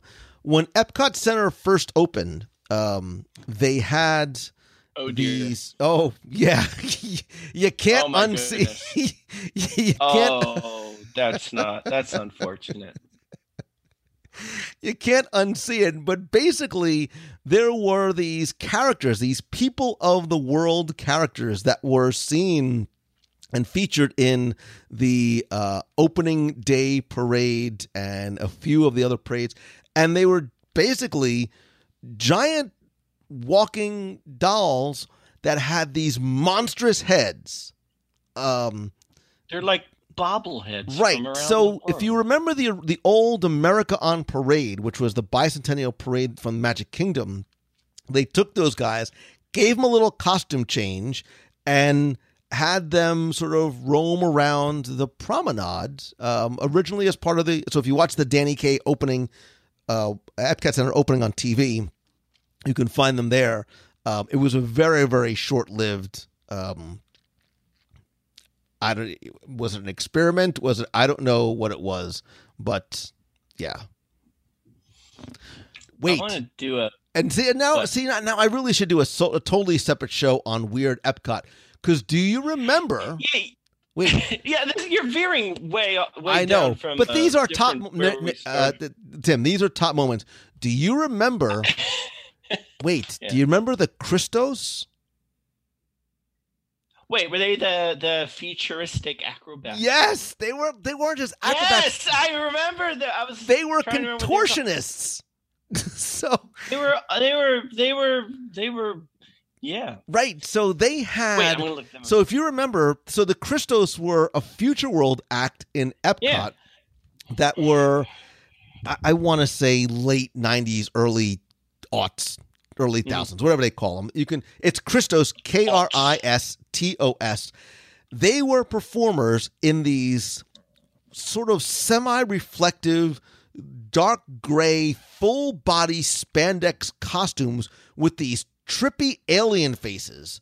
Later on, they took the alien faces off and they exposed their faces. Whew, thankfully, because they were haunting to say the least. Uh, it, they were wonderfully, incredibly talented. Don't know how they fit into Epcot being futuristic, other than they were wearing some sort of futuristic looking Buck Rogers in the 25th century spandex, but they were the Kristos. And I think they were there till 2007 or something. Are Yeah, you they're- looking? they're- Are you just. Yeah. I'm I'm look, I'm look, there's one with the Epcot wand right in the background. That's, that's beautiful. I, I really I'm still enamored with these uh these dolls. I want to make I'm going to make one of you. Duh, I please, please, please, please. But look, you, No, you it know, would be so I mean it can it can it can sit with me at dinner. look, a- and I would I would be remiss if talking about milestones and moments and significant things. Again, being a nerd, as long as we were talking about characters, I, I just thought of this, and by this I mean these. Do you remember Smart One, Cutie One, and Digit, and some of the other robots that used to inhabit Epcot Center? So Smart One was in com- in Communicore. Remember, he was the little mm-hmm. purple robot. You may have a, a, a vinylmation of him. Welcome to Epcot Center. An unbelievable showcase of great nations and 21st century innovations. This is Future World. Here you can travel through time and space and imagination, find the future and touch tomorrow. You are looking at Spaceship Earth, 180 feet tall, the only geosphere on Earth. Once inside, you can ride through time, tracing man's means of communication. There was also that really big, I, I don't remember what the designation one. It was this other robot that had this gigantic saucer shaped head that used to go around and interact and talk to guests. Sort of the precursors to things like Push. Um, but there was a lot of robotic presence in, in Epcot Center at one point, and then they all just sort of disappeared, probably because of the fear of the Terminator like apocalypse. Turtle Talk with Crush is going to be like patient zero, and it's just going to expand from there. Oh no. Why did you do you really took us down a you Sorry. think I'm the go with here guy. You took I listen. I this- started talking about characters, and then look Well, I, I, again. I was thinking I didn't date a lot- moments like significant in, the, in Walt Disney World history, and we ended up with World Showcase bobblehead dolls. are absolutely creeping me out. You are right. I cannot unsee what I'm looking at right now. Gonna.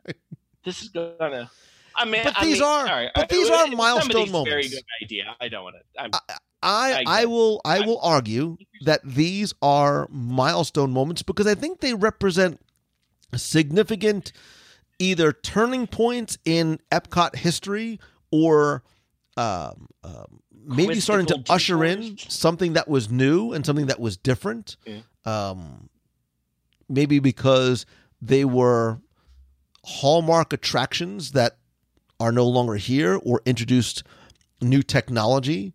Um, yes, I will make the argument for the Astuter computer review all day long. Maybe not so much the Kristos or Splashtacular. Um, but then I, I, I did. I, I went off the rails a little bit. But uh, but look, Barbie's birthday party is a milestone, right? Because again, it, it was yeah, this ab- absolutely. continuing shush listen it was this continuing idea of we need this feeling that we needed to bring in characters younger look it's been an issue for epcot since day one how do we not only bring in younger guests who are not just being brought in by their parents who are curious to see these attractions that are educational about the future and technology but how do we find something that's make the kids going to say hey i want to go see epcot and if we need to use barbie as the sort of gateway character to do it, then so be it. And so Barbie too helped usher in what we are seeing now with Finding Nemo, Ratatouille, Guardians of the Galaxy. You can thank Barbie for that too. Uh, Barbie. So things I thought I would never talk about on a WWE show. Barbie, Ken Jennings, um, Yeah. spandex aliens, and circuses. Bobblehead dolls. I, I never even got to the the stilt birds either. So or Captain EO. I was I was going to go off on the robots, but yeah. I was sure you were going to go down a Dreamfinder path at some point, and you surprised me. I was going to, but I would have gone down. it- look, you think I went off on a tangent now? started. but I did. I mean, I sort of I talked about one, and really, I I mentioned them in terms of where I started, right? In terms of no Mickey in Epcot Center, and how Dreamfinder and Figment were supposed to be. And again, it was a year later, but the idea was they were going to be the ambassadors and the mascots of Epcot, and I think that's coming. I think what we're going to see as we turn the page to you know 2020 and beyond you know one thing we didn't see at d23 expo 2019 and when we were talking about the future of epcot was any mention of the imagination pavilion and figment specifically he's all over the merch there's new plush he's at food and wine festival in, in terms of of characters there's funko pops the future is figment the future of Epcot Center is going to be Figment. So when that happens, we will do a much deeper dive. And I invite you to go back and listen to my interview with Ron Schneider, the original Dreamfinder. We did a DSI, Disney Seed Inven- investigation of Journey into Imagination. So Figment has a long and storied and very interesting history, but I think the future of Epcot is, is Figment. I'm all about the figment. I love figment. I won't. Don't even get me talking about I don't want to get Captain. you started. don't but get me started on Captain Salty Hinder. I won't. I kid you not. It's a real thing. And there you go. Captain Salty Hinder was a real thing. Thank what you. was what was that all about, Lou? Thank you, John. Thank you, John. Ah, listen, what? that's a tease for a future episode of the show and a future top 10. But I want to know, I think Tim does too. We want to know, know. from you what for you is your favorite milestone or important or magical moment in Epcot Center history. It could be personal, it could be a subjective thing to you, it could be more of an objective type of moment in Epcot's history. There's a couple of different ways you could let me know. The best way is to go to our Box People group on Facebook. So just go to WDWRadio.com slash community. That's where the community and conversation exists. You can call the voicemail at 407 900 9391. Leave a voicemail, let us know. I'll play it on the show. Or you can send me an email at lou at WDWRadio.com. But I would love to have the conversation in the Facebook group. And then, as long as you're on the internet and you fired up your AOL with your dial up 14.4 baud modem, you should go to celebrationspress.com because I know there's all kinds of great stuff that Tim is going to tell us in 30 seconds that's happening there. Yeah, there's some magazine, but you say people don't read those anymore. No, I, that's not what I said. Yes, you did. you did. No, um, no, it's funny. So yeah, celebrations. Uh, our next issue is coming up. But, but we have bigger news, Lou. I don't know if I did this on the last show. If this was out yet, our new free, absolutely free. I think I meant to send you this link. WDWmonthly.com, or you can uh, visit at celebrationspress.com. It's our new free monthly digital magazine. It's totally free. There's no strings. We're going to bring you, we have been bringing you the Disney, Magic of Disney every month in an all new way with our new digital magazine. This is above and beyond what's in celebration. So it's like an extra bit of Disney magic out there for you. And it's funny you mentioned um, Mickey, uh, astronaut Mickey from the from the days of Epcot because we also have uh, launched WDWCupcakes.com where we celebrate all the sweetness of Disney and all the good things. And it's funny you mention that because our video blogger baker Natty just made a video um, commemorating Illuminations, and actually, I, I'd be remiss if, in not saying September 30th, 2019.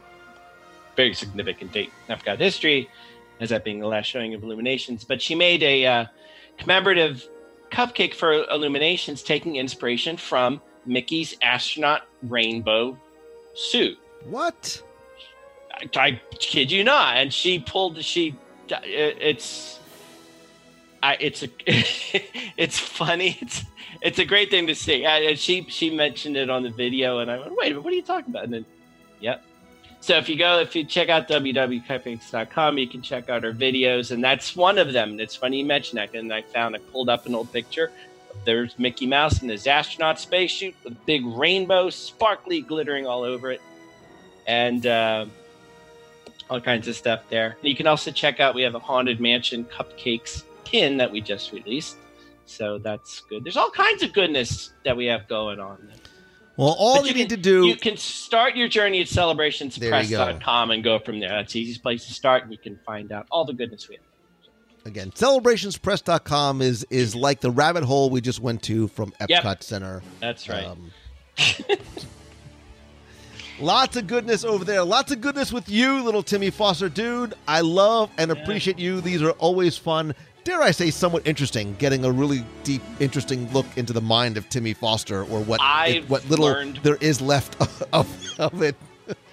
I've learned more about you in the past hour than I really Again, don't ask know, questions you don't uh, want to know the answers to, but we would also love to hear your thoughts and suggestions for possible top tens in the future again as well. Again, best way to let me know is to email me, lou at WDWRadio.com and or post it in the group on Facebook.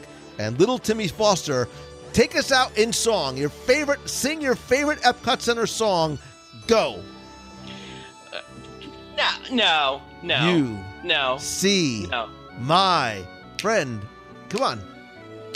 No, no. Do it for the Sherman hold out- brothers. if you're going to hold out on the people, Do it for the Shermans. I'm not going to be. Your Are you saying I you don't- you don't I- I love Richard find- Sherman? By the way, I cannot find this computer thing you're talking about on my Spotify. It's a lie. It's I, I will tell you it check on the YouTubes. Look on the YouTubes. One little spark is all you need to go and have some. Okay. And, and on that horrific note. Makes life easier. Saves me time and headaches too. He sorts things out, analyzes in a shake. My enormous problem to him's a piece of cake. He's got a great big memory like an elephant. Utilizes knowledge without end. That's why I'm a router for me computer. Everybody needs a friend. When my work piles up and I'm seeing red, cause I need five arms and an extra head, I find the computer becomes me troubleshooter. He keeps miles and miles of facts on file. My wish is his command. Nothing is astuter than a computer when I need a helping hand. Let me explain. They keep on top of accommodations, record and update reservations, coordinate telephone operations, and help plan energy conservation. They're really a great financial device. Payroll service is kept precise. They project attendance, then give advice on personnel, food, and merchandise.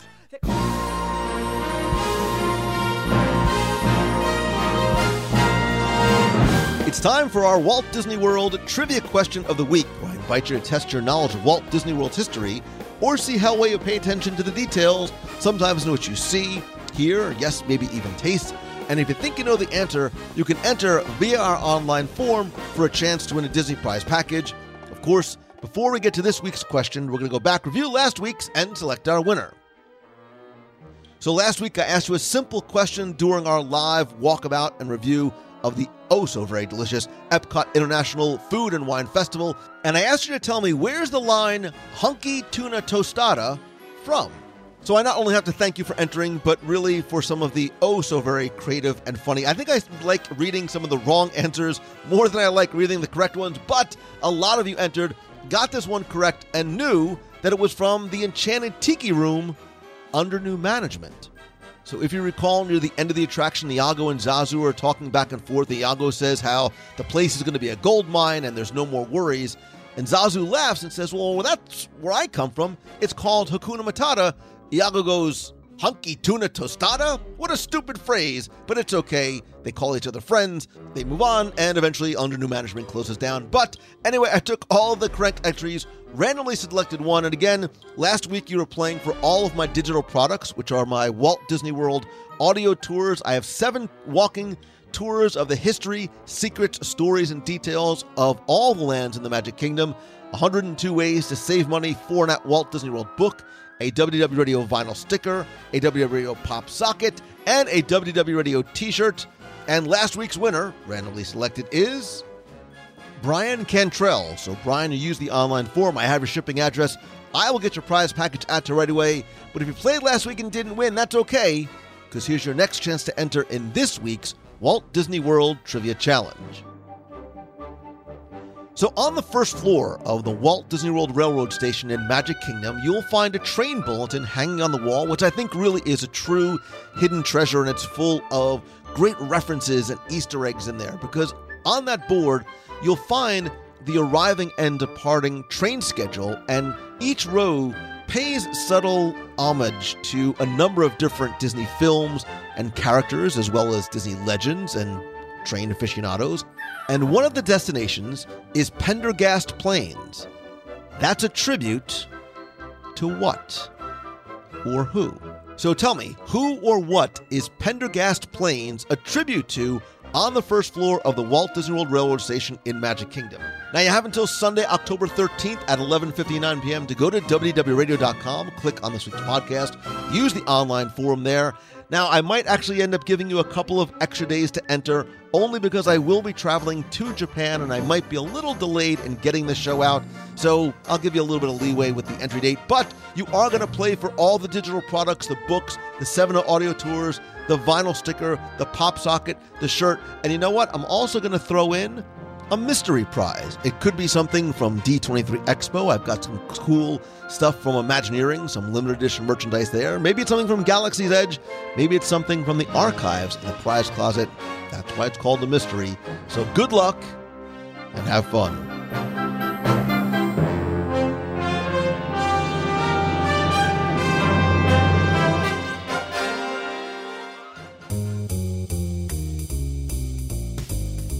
That's going to do it for this week's show. Thank you so very much for taking the time to tune in and join me this and every week. And I invite and would love for you to please join me over the next two weeks from October 11th through the 25th. I'll be on our WDW Radio Adventures by Disney group trip through Japan. And I will be sharing that journey with you on social. So follow me, please. I'm at Lou Mongello on Twitter. I'll be doing, a lot on Instagram. I'm Instagram.com slash Lou. On Facebook, make sure you like the WDW Radio Facebook page. More importantly, join the community at WDWRadio.com slash community. I'll be posting different content in different places. I'll also be going live on Facebook, Instagram stories, as well as photo posts on Instagram as well. We'll be in Osaka, Kyoto, Takayama, Hakone, Tokyo, and then, of course, Tokyo Disneyland and Disney Sea. I'd love for you to come along with us and share in the fun and the culture and, of course, the food. I promise I'll eat enough for all of us. Get ready, Japan. I'm coming for you. Call the ocean. You're going to need more tuna. Huge thanks to all the members of the WDW Radio Nation family. I'd love to welcome and thank some of the new and longtime members of the nation, including Josh Anderson, Ned Hebert, Debbie Skirka, Branstetter, Brian Campbell, Angela Jones, Kevin Cooper, Kimberly Linkletter, Aaron Morgan, Gwyn Cornell, and Michael Hull. I sincerely appreciate and I'm grateful to and for you. And if you want to find out how you can help the show and also re- receive exclusive rewards every month, each month I can create a new Walt Disney World or Disneyland or Disney Cruise Line scavenger hunt. We have a private Facebook group, custom Magic Band covers, logo gear, t shirts, backpacks, care packages from Walt Disney World, exclusive live video group calls every month, as well as early access and discounts to special events. To find out more, you can visit WDWRadio.com slash support. And please don't forget that a portion of the proceeds of your contributions do go to our Dream Team project to benefit the Make-A-Wish Foundation of America. Again, to find out more, visit WDWRadio.com slash support. And speaking of community and really family, again, I invite you to join our Box People group on Facebook at WDWRadio.com slash community. That is where the conversation takes place. Please come by. It's a very fun, family-friendly, welcoming community. And come by, introduce yourself, and be part of the conversation. You can also connect with me elsewhere on social. Again, I'm at Lou Mongello on Twitter, Instagram, Pinterest, as well as on Facebook and LinkedIn. If you have a question you'd like me to answer on the air, you can email me, lou at WDWRadio.com, or call the voicemail be heard on the air at 407 900 9391. And of course, as much as I love talking with you and having conversations online, you know I believe that nothing beats a handshake and a hug. It's why I continue to do monthly meetups in Walt Disney World and on the road. Thanks to everybody who came by our Flash WDW Radio Meet and Live show this past Wednesday in Disney Springs. For November, I am going to be traveling again. I'm going to do a meetup in the UK as I travel to speak. But I think we're going to do a meetup over Wine and Dine weekend, which is the first weekend of November, that weekend of November 1st. Stay tuned to the events page over at wdwradio.com slash events for the exact time and location, as well as our UK meetup and other meetups on the road, and a few other things I have planned that I'm just not ready to share and announce as yet. Uh, speaking of thanks, I want to say huge thanks as always to Becky Menken and the entire team over at mousefantravel.com. They are my official and recommended travel provider for all of your vacation planning needs, whether it's a Disney destination or anywhere on the planet.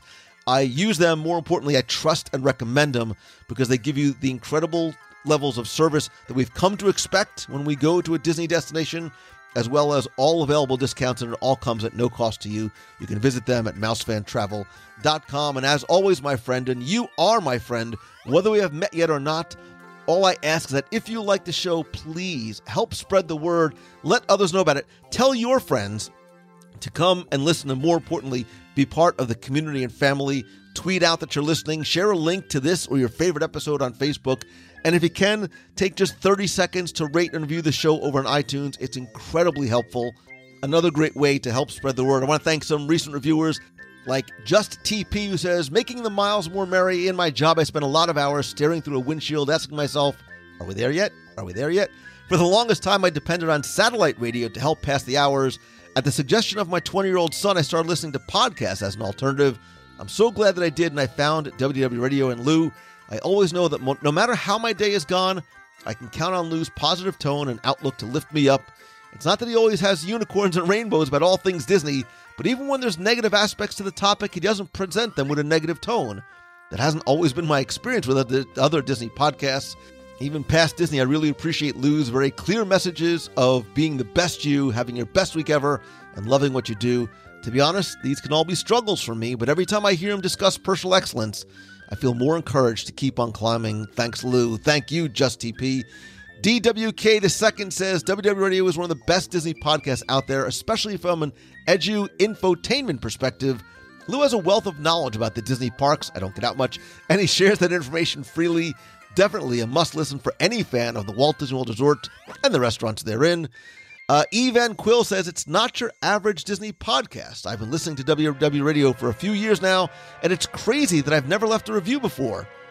I can't recommend this podcast more highly for any Disney fan. It's absolutely amazing and a must if you love Disney. Lou has such a profound way of connecting with others and truly making you feel like you're part of this huge, wonderful Disney family that he has created. And remember, you guys created it. I just built the clubhouse. Uh, his genuine love of what he does oozes through the oozes through the podcast. Not to mention the Facebook group, Instagram, and videos. It's so much more than a podcast. It's a life changing wow. It's a life changing community. Lou's a very rare gem in this world, and it'll absolutely inspire you to be the best person you can be. Conquer your fear of following your dreams and get the things accomplished you've always just seen as a pipe dream. At the very least, the podcast is just a fantastic way to make you feel as though you're sitting with him and his guests inside the parks talking about our favorite things about Walt Disney World and beyond. WDW Radio and Lou, especially our bright rays of sunshine in this sometimes gloomy world that's guaranteed to bring joy into your life every single day. Erin, DWK, and Just TP, thank you all so, so very much. I sincerely appreciate such kind words. Again, I just built the clubhouse. You are the guys that populate it and make it such an amazing place. Again, to leave a review, just search for WDW in iTunes or go to WDWRadio.com slash iTunes. I show you exact instructions on how and where to, li- to leave a review. And again, thank you so much, not just for taking your time, which I know is so incredibly valuable to you, and sharing it and spending it with me and spreading the word about the show to other people. And more importantly, for giving me the gift of being able to do what I love and share it with you every single day in so many different ways. I cannot express the gratitude that I have to and for you. And if there's some way that I can pay that back or pay it forward, please let me know how I can help you or somebody else. And even though I might not be able to say it to you directly every single day, I'm thankful for you every single day. I am very hyper aware of that. And you have to remember to always be grateful for what you have and then work hard, because that's the only way to work. Work hard for what you don't. Thank you, thank you, thank you. I truly hope that this is your best week ever. I love and appreciate you so very much. So until next time, see ya. Hi, Lou. This is Amy from Woodbridge, New Jersey, but not for long. I'm following your advice from your relocation podcast, and we're making the move to Florida. Um, I'm a former CP, so I've been trying to get back ever since. Um, we're not moving to Orlando, we're moving to Tampa, but everything kind of fell in place with our Disney World vacation next week. Um, and we're moving tomorrow. So thanks for all the great tips from the relocation um, episode. And I hope to see you at a month. Thanks. Bye. Hi, Lou. Uh, this is Joe Anderson from Tulsa, Oklahoma, and I couldn't help but uh, call in and tell you about my memories of something that is no longer at Walt Disney World. And one of them, you and Timmy actually talked a little bit about. Actually, I take that back. It was actually you and Becky, and that was at Disney's MGM Studios when they had the backlot tour. And you were talking about the Bumblebee, how uh, they did the video where you would sit on a Bumblebee and then they would film it and then they would show you what it would really look like in real life when you did it in front of a green screen. My wife and I did that tour, and at the beginning of it, you had an opportunity to film a fight scene in the Navy, and so they would have people that would put on rain gear, and you would stand at. Uh, me, for instance, I was standing inside the uh, captain's uh, control of a, uh, or the deck, I guess you would say the ship's deck of a battleship, and then I would be shot at. And so I would stand there and, you know, have all these bullets and everything coming at me. Of course, it was all movie magic. And then there would be this flood of water that would hit. And so you had all this rain gear and on everything, and they would, you know, flood the water and the, the machine guns that make the water spray and all that. So my wife and I actually got to do that, and it was one of the coolest things ever. We still have the VHS tape of it, and so I just want to let you know, you guys were not too far off base. That yes, they did do that. We got to participate in the battleship scene, but we did watch them do the uh, the Honey I Shrunk the Kid when they flew on the Bumblebee scene. So anyway, thanks Lou for all you do. Love your show so much, and uh, thanks again. Hi, Lou. It's Elizabeth from Massachusetts. I haven't called in for a little bit now.